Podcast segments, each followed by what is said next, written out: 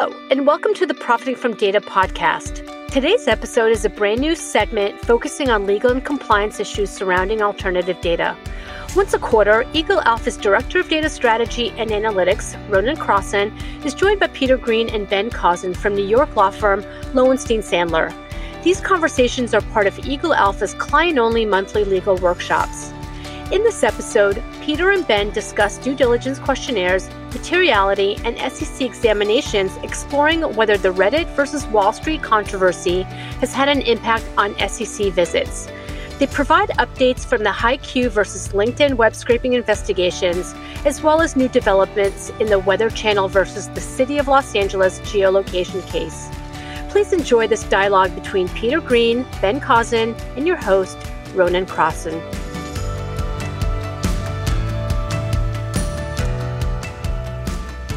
So uh, these sessions really we want to kind of reflect on, on, what what we've been talking about over the last quarter, and you know what your clients um, what your clients are interested in, and maybe reflect on some of the, the investigations and cases that are open. Maybe Peter, starting with you. I think in, in, in January we had Steve joining us from uh, from Two Sigma, talking through the, the Two Sigma uh, compliance process. Do you have any reflections on that? Any anything you thought was particularly insightful that, that Steve was talking to? Yeah, yeah, I think it's good to spend just a couple minutes on that. That's a good idea. So, look, Steve runs, he would probably not like that word. He would say it's certainly a lot of people, and it is, but runs the data team on the legal side at, and you probably agree, perhaps the largest, and I'm not speaking out of school at all, perhaps the largest consumer of data out there, certainly one of the most sophisticated. The Two Sigma folks have been data consumers and digesters for quite a long time. They're certainly industry and thought leaders in the space. They see, you want to say, you'd think virtually every data set that comes to market, they probably get a look. They are that large and that sophisticated. Yet, or maybe because of that, depending on how you look at it, they're very large. They're also very careful.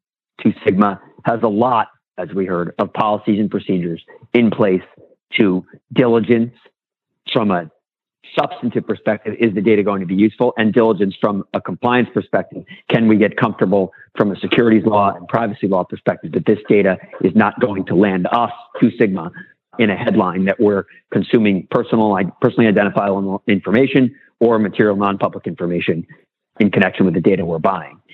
So they have robust policies and procedures, but I, I think what was great about Steve and great for the people on this call is look, everyone's not Two Sigma. Everyone doesn't have dozens of people that they can throw at this and millions of dollars that they can throw at this on inside and outside legal and compliance. But I think what Steve did was really break it down to a basic level for, hey, here are the building blocks everybody needs to some extent in order to put a data program together. And I, I know I don't want to take too much of our time and go through that here, but I think the takeaway there is everyone can't be Two Sigma with their data program, but everyone needs, and we talk about this all the time, Ben and I talk about this all the time. If we're thinking about what would the SEC think, the SEC doesn't say that everyone needs the same compliance policies and procedures. The SEC says you need compliance policies and procedures that are tailored to your organization, that make sense for the size of your organization, and that you will actually follow. If, of course, everyone took Two Sigma's policies and procedures and in- implemented them well, they wouldn't follow them because they just wouldn't have the resources to do it. That's the worst thing you can do uh, is have a set of policies and procedures and not follow them. Worst thing you can do from a regulatory perspective. So you need to design a program that is tailored to your organization. And that's where, whether it's compliance consultants or outside lawyers or inside folks come into play. And as Ben and I have been saying for probably about a year or two now, and we're, and we're starting to see it now, we know the SEC now in routine examinations says hey, what's your data program look like? How, what kind of data are you buying? And what are you doing to make sure that what you're buying is okay? And it's almost now becoming too late not to have really good answers to those questions.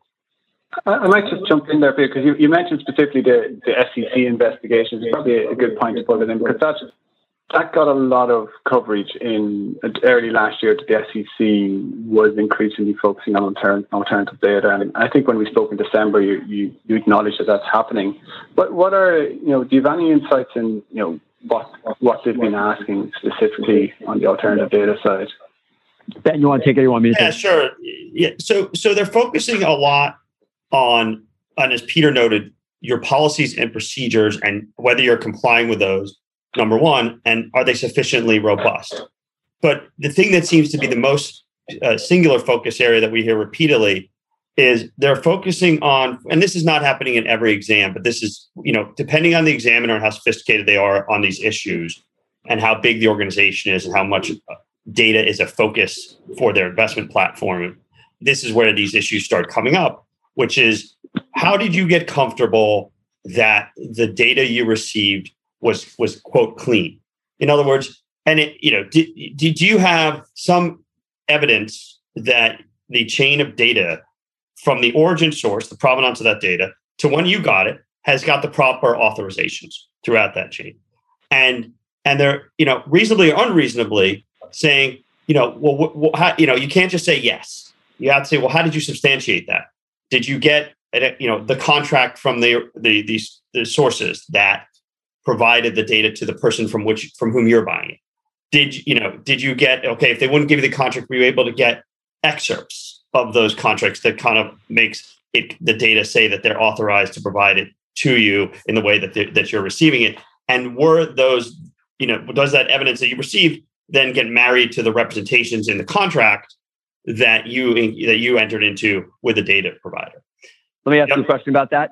So, sure. what does that mean? I know we both get the question a lot. What does that mean for how far you, to take your link in the chain analogy? How like do I need to look at the contract from every link in the chain? I know we get this question all the time, and it's a tough one to answer. Right. So this is a it's a really great question and a really tricky one because there's there are certain data providers out there that buy data from you know that you know from hundreds of data vendors and just are not going to uh, give you every single contract from every single supplier that they from which they receive data and not just from the suppliers but the suppliers suppliers and so on and so forth. They're not going to do that. So look there's an element of reasonableness that you have to bring in judgment which is oftentimes why peter and i are getting involved in discussions with clients and helping them you know articulate whether that's in an internal memorandum and a memorandum from outside counsel depending on what the client likes to do and saying look here's how we got comfortable. These are the things we looked at what to answer your question directly, Peter, some people may just get the form of agreement that the data supplier uses with its with all of its suppliers. And that form has to have the right reps. It's not a guarantee that those reps didn't get negotiated out, but based on your due diligence pro- process, which we've talked about for, for over, over a year now, and how you get comfortable with data vendors, you, you have to, you know, this is just another additional step that it seems the regulators want want the the investment management industry to be taking. And it is it is cumbersome and it is onerous on the industry because but i think what we're seeing though fortunately and you know we've had a few clients who are undertaking some pretty robust uh, re-underwriting of, of data. And you know in those instances you know the, the vendors seemingly are much more willing to provide the backup that we've been asking about without a lot of resistance, or at least some redacted version of it, because they understand now it's, it's that the regulators are are pressing on this issue. And, and now an advertisement for law firms, and really not just for us. There are plenty of good law firms, as we've talked about, handful who do a lot of this work and who do it well. Ben, so the, the your point, I just want to pick up on the point you made about the the memo from counsel. Some of our clients ask Ben and ask me, "Hey, put together a short one pager, do the diligence call with the vendor, and send us a one pager for our file." How do we feel about the advice of counsel defense with the staff, Ben? That when you have that type of memo in your file, Ben Kozinn spoke to this data provider on this date, and here's why we, Lowenstein Sandler, are comfortable that the risk here is low. That's sort of what our memo tends to say. Do we think there's value in that from a regulatory perspective? Yeah, absolutely. Look, and and it's one of those things that you know we we try to be very thoughtful and careful about in terms of how we craft it.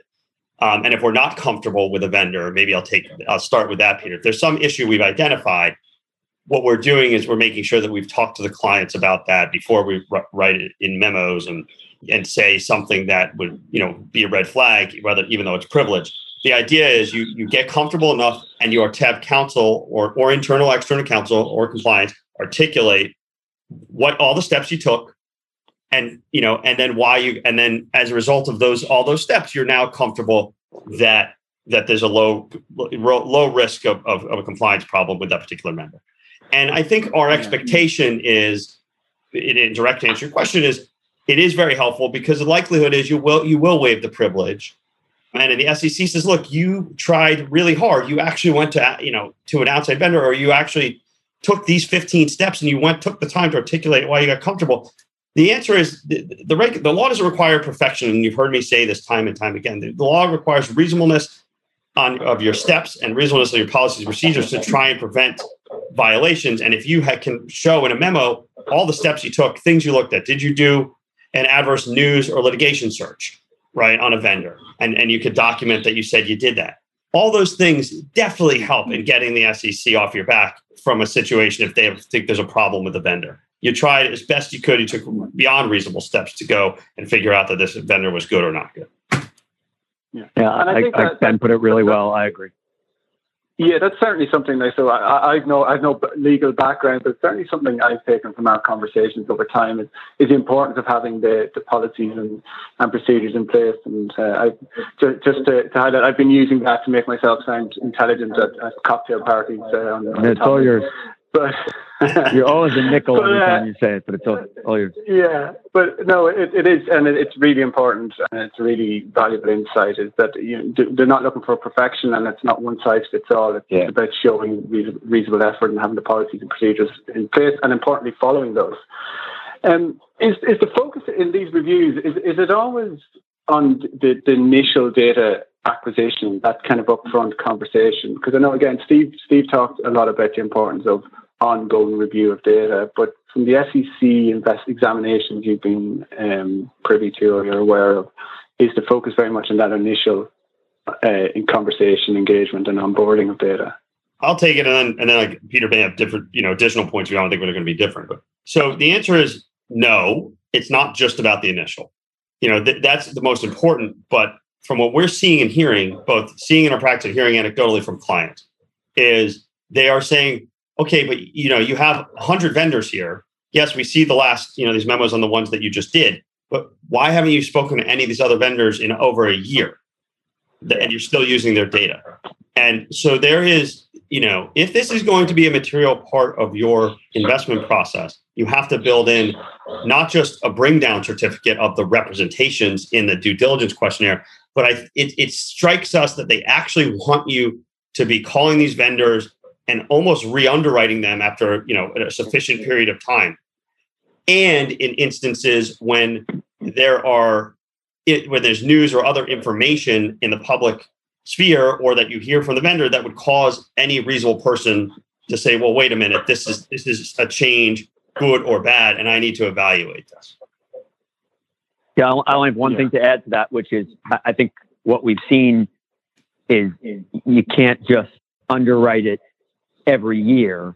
Important point. If you are doing business with a vendor and then the vendor comes online with a new data set and you want to buy that new data set, you got to start all over on that new data set. Yes, good. We're comfortable with the vendor, but we need to be comfortable with every data set. And so when you buy something new from an existing vendor, make sure you underwrite that something new.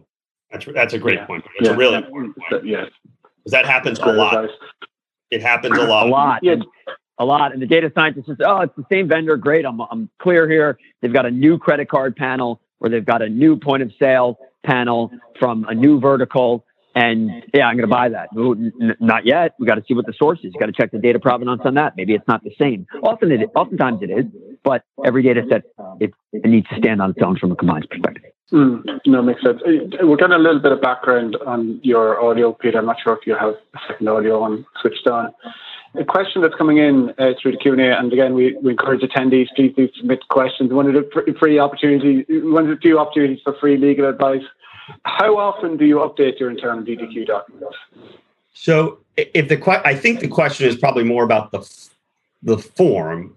You know, look, I think it's probably in the last couple of years been a little bit more frequent as the as this data usage has as is becoming more uh, you know broadly used and it's evol- it's an evolving space.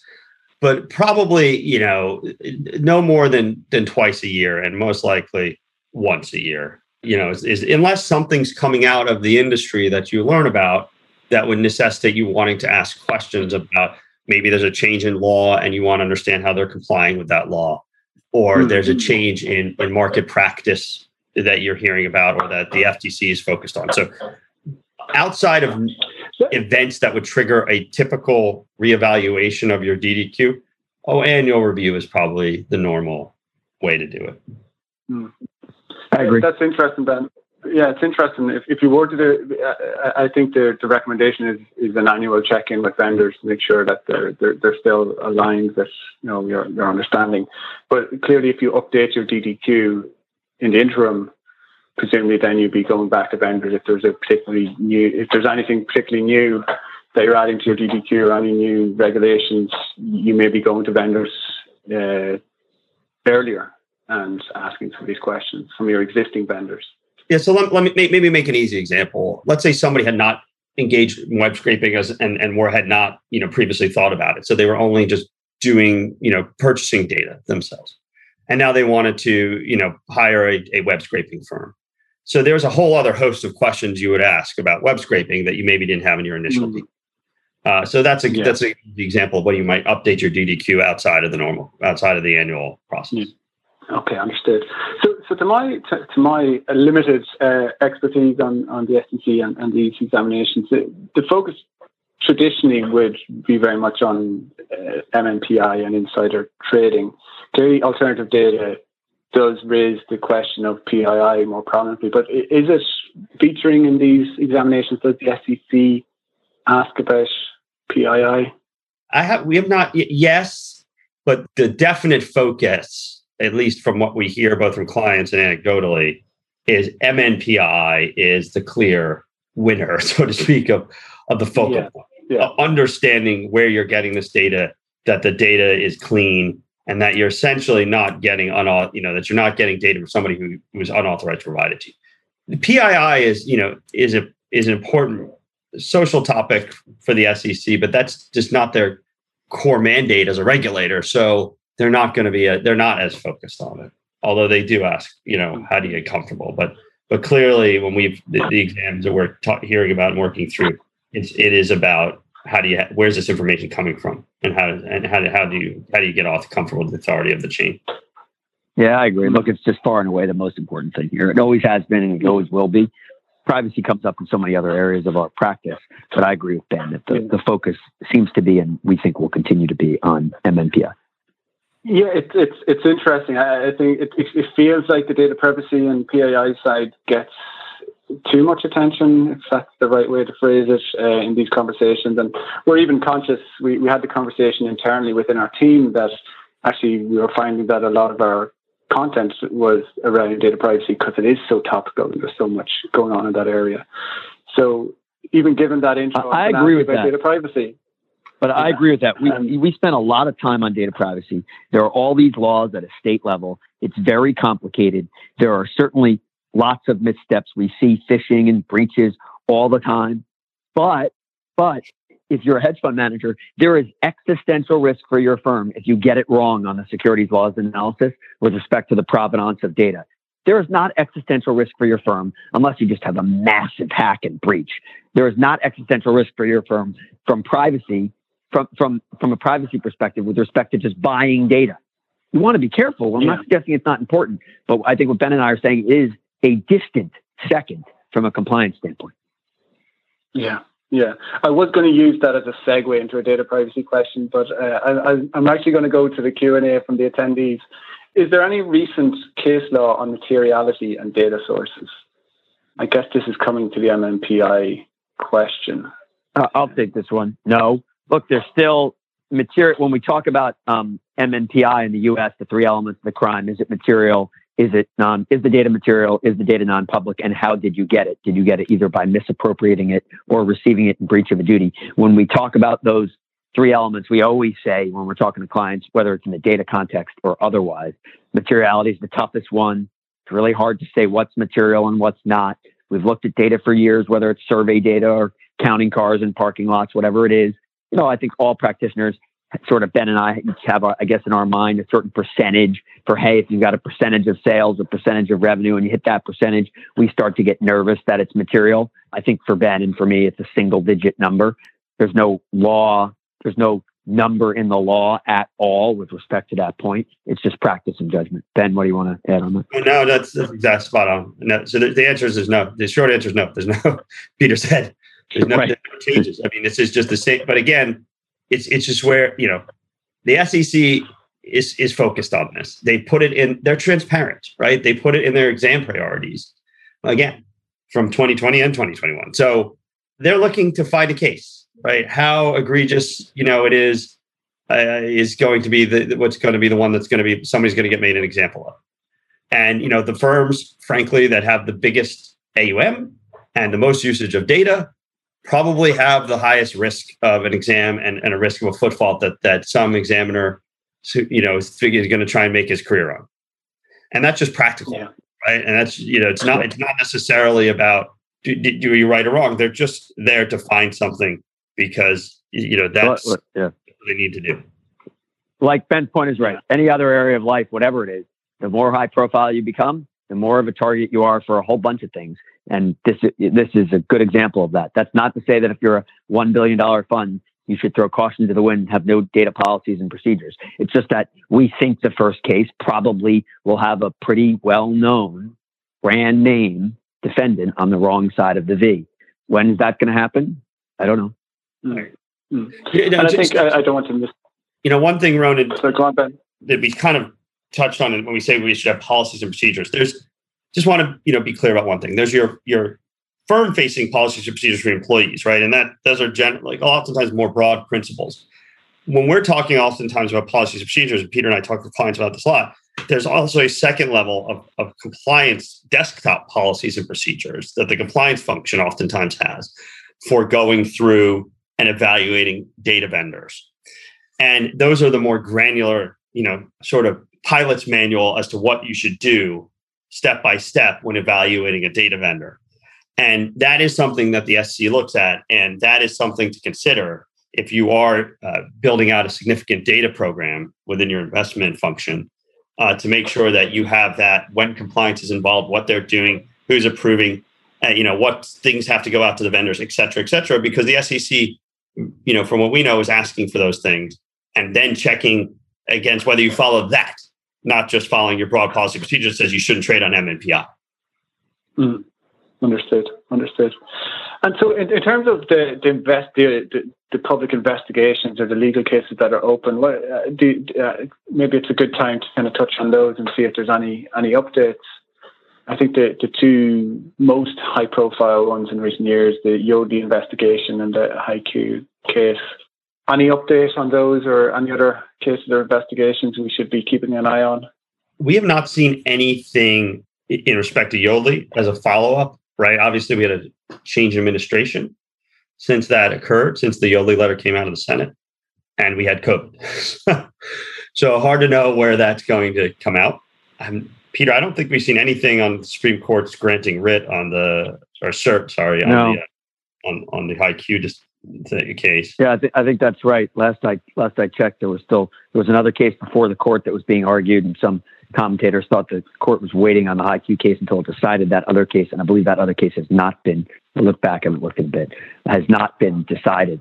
But you know, for from a scraping perspective, we can still consider the hiQ case to be good law, the best law we have, and it the market is still exactly we don't have to say much more than this the market is still where it's been running which is if you're putting in a pass Yeah. if you're not putting in a password or a username we think you're on the right side of the line and if you are putting in a password or a username to conduct a scrape we think you're on the wrong side of the line hmm. And that is something, by the way, that the SEC, from what we know, is asked about for people that do web scraping. Interesting.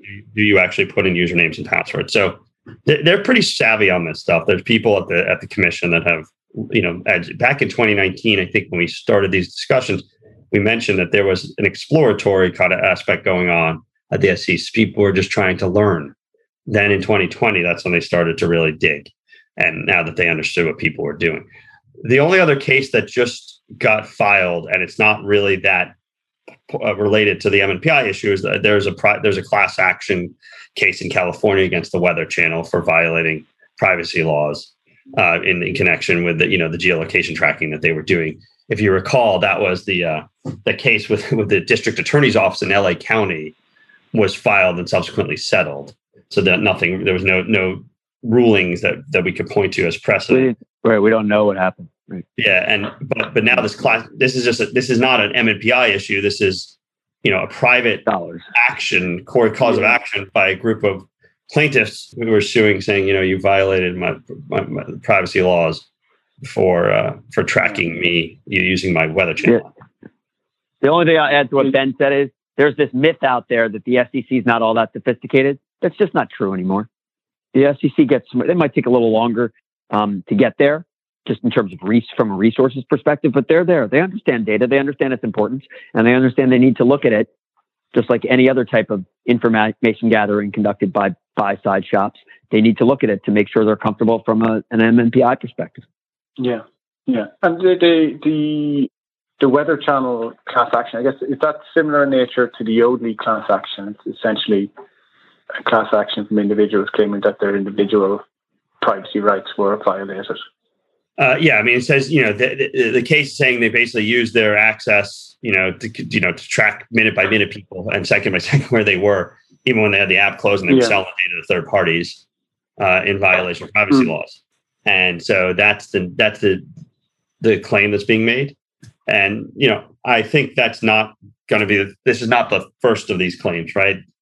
Just as though we have the, the plaintiff's bar for securities lawyer securities law violation you know, where issue where, where, where plaintiffs are suing or you know suing issuers, you know, this is going to be another probably area for plaintiffs lawyers to yes. uh, case, cases against companies. I don't know whether Ronan, uh, whether you want to spend just while we're talking about scraping, whether you want to spend a little time on um, from the January Reddit volatility. Let's characterize it that yes. way. Uh, um, uh, what we've yeah, seen, there's a question folks, that just yeah. Uh, what is it? Please, yeah, the question just come in there actually on that. Are the SEC doing more house visits now in relation to data after Reddit, Robinhood, GameStop? So, so, look, uh, say say the beginning part of the question again. I'm sorry, Ronan. Are the SEC? Uh, sorry, are the SEC doing more house visits now in relation to data uh, after Reddit, Robinhood, etc.? I, I think it's probably too early to to to know about that. Whether there's visits related to data as a consequence of that. What we do know is that across across the board, but not across the board. But we we hear a lot that there are new data sets, and, and I think you all know this too, Ronan, that have come online to scrape, and it's not just Reddit. Reddit's just a proxy for a whole bunch of places: Reddit, Discord, um, Robinhood, other places to scrape sites to see, hey, the retail investor group is talking about this name or that name because if they're talking about a name in your book, you want to know. And so what that means is that internal data science teams are starting now to scrape those types of sites for ticker names, for um, people names, for earnings, for fund names, you know, for anything that might be relevant to your book.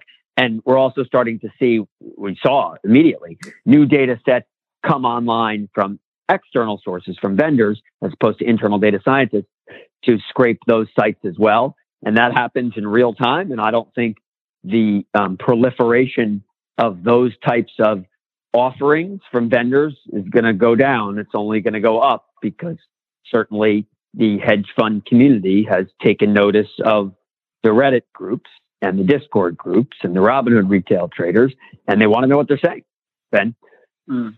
I, yeah, I think that's that's spot on. I, you know, I, I don't know that the SEC has done any more, you know, house visits or or examinations I think there's probably targeted, uh, you know, investigations that we don't know about because that would, you know, we, we don't when the SEC is investigating, they don't usually tell the public. And so, yeah, I don't. I think Peter's exactly right. I think there's going to be more data sets, not only within these online sites, but also relating to short, open short interest and and companies that provide that kind of data on, you know, seeing where the open shorts yep. are, in, in addition to the the retail sites. It's just trying to get more clarity around that stuff. That's truly just market data.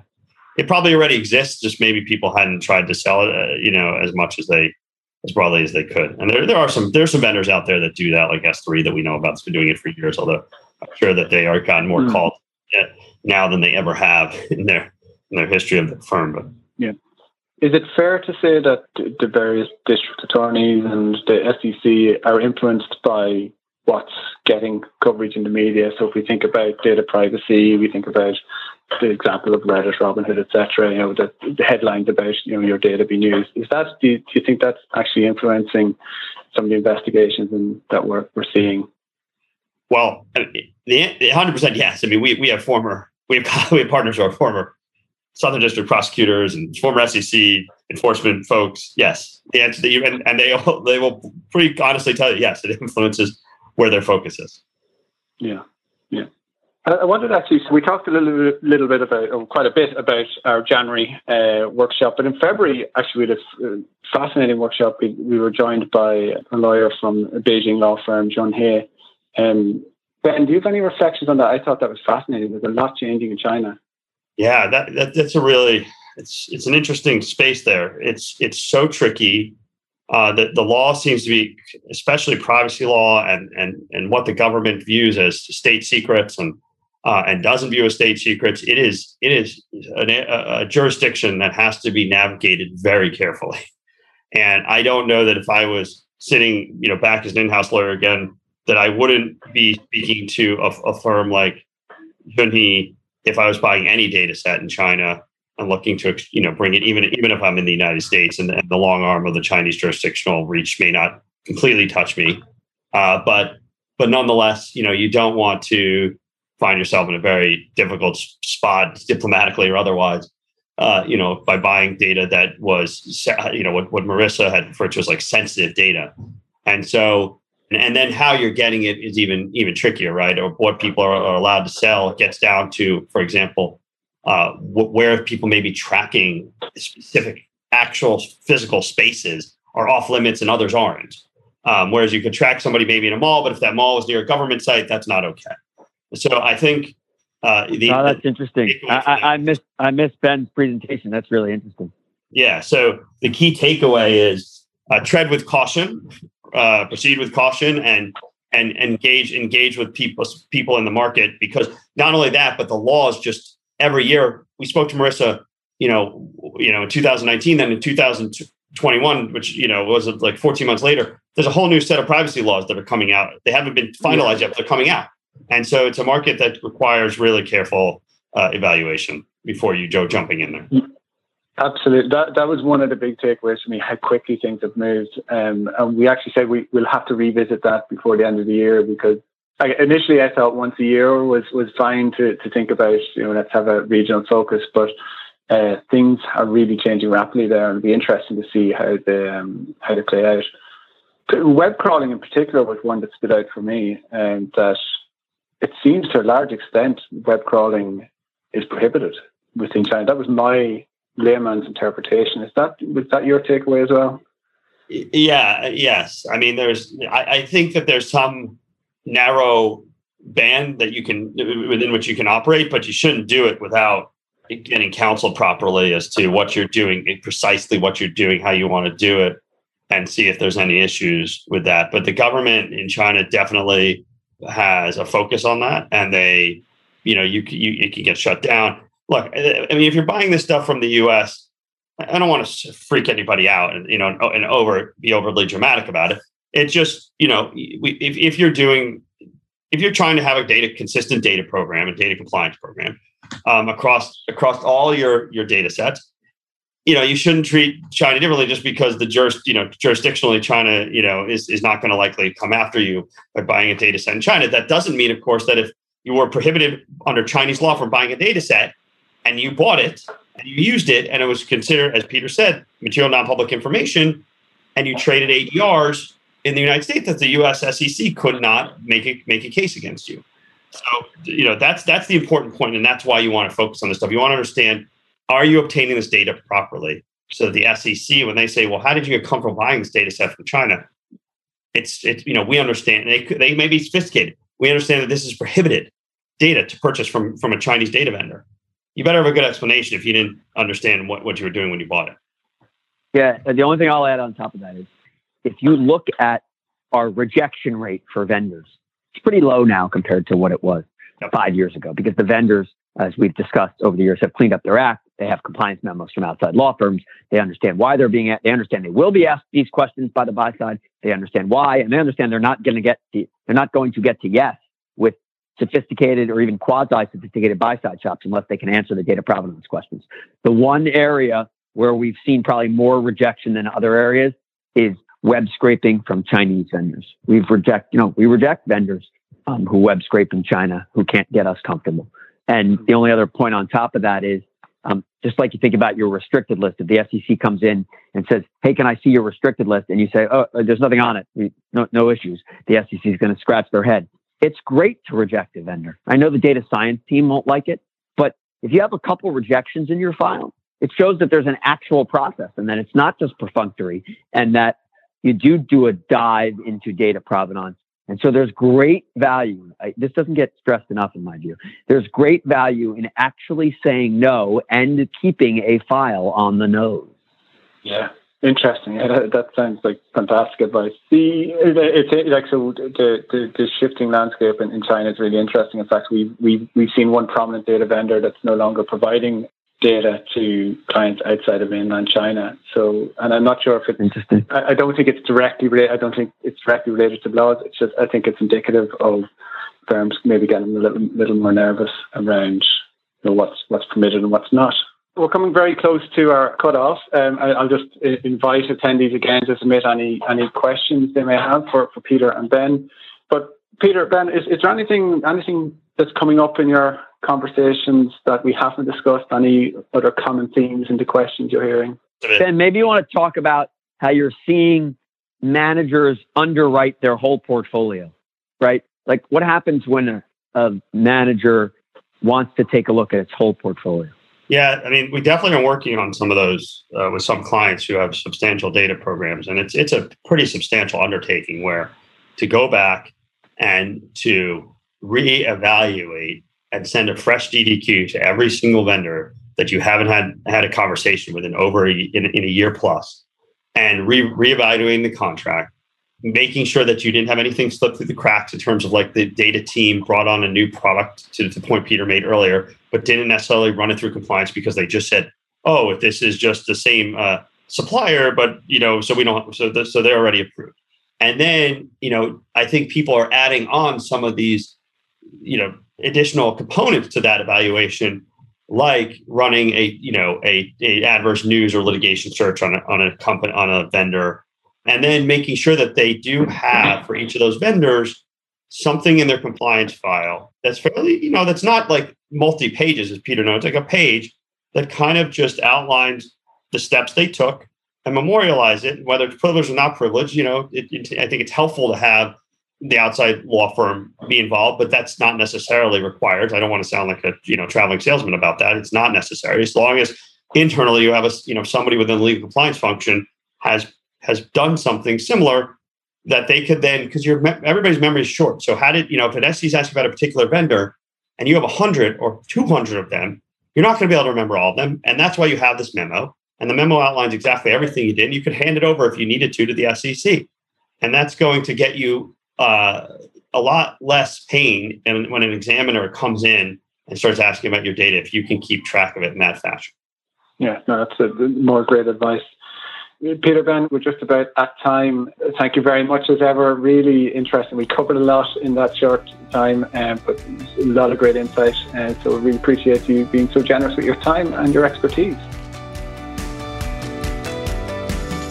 That's a wrap for this episode of Profiting from Data. Thank you for listening, and please reach out if you would like to learn more about our client only workshops and content. This podcast series is brought to you by Eagle Alpha, the pioneer in alternative data. To learn about Eagle Alpha solutions for data vendors and buyers, please visit eaglealpha.com.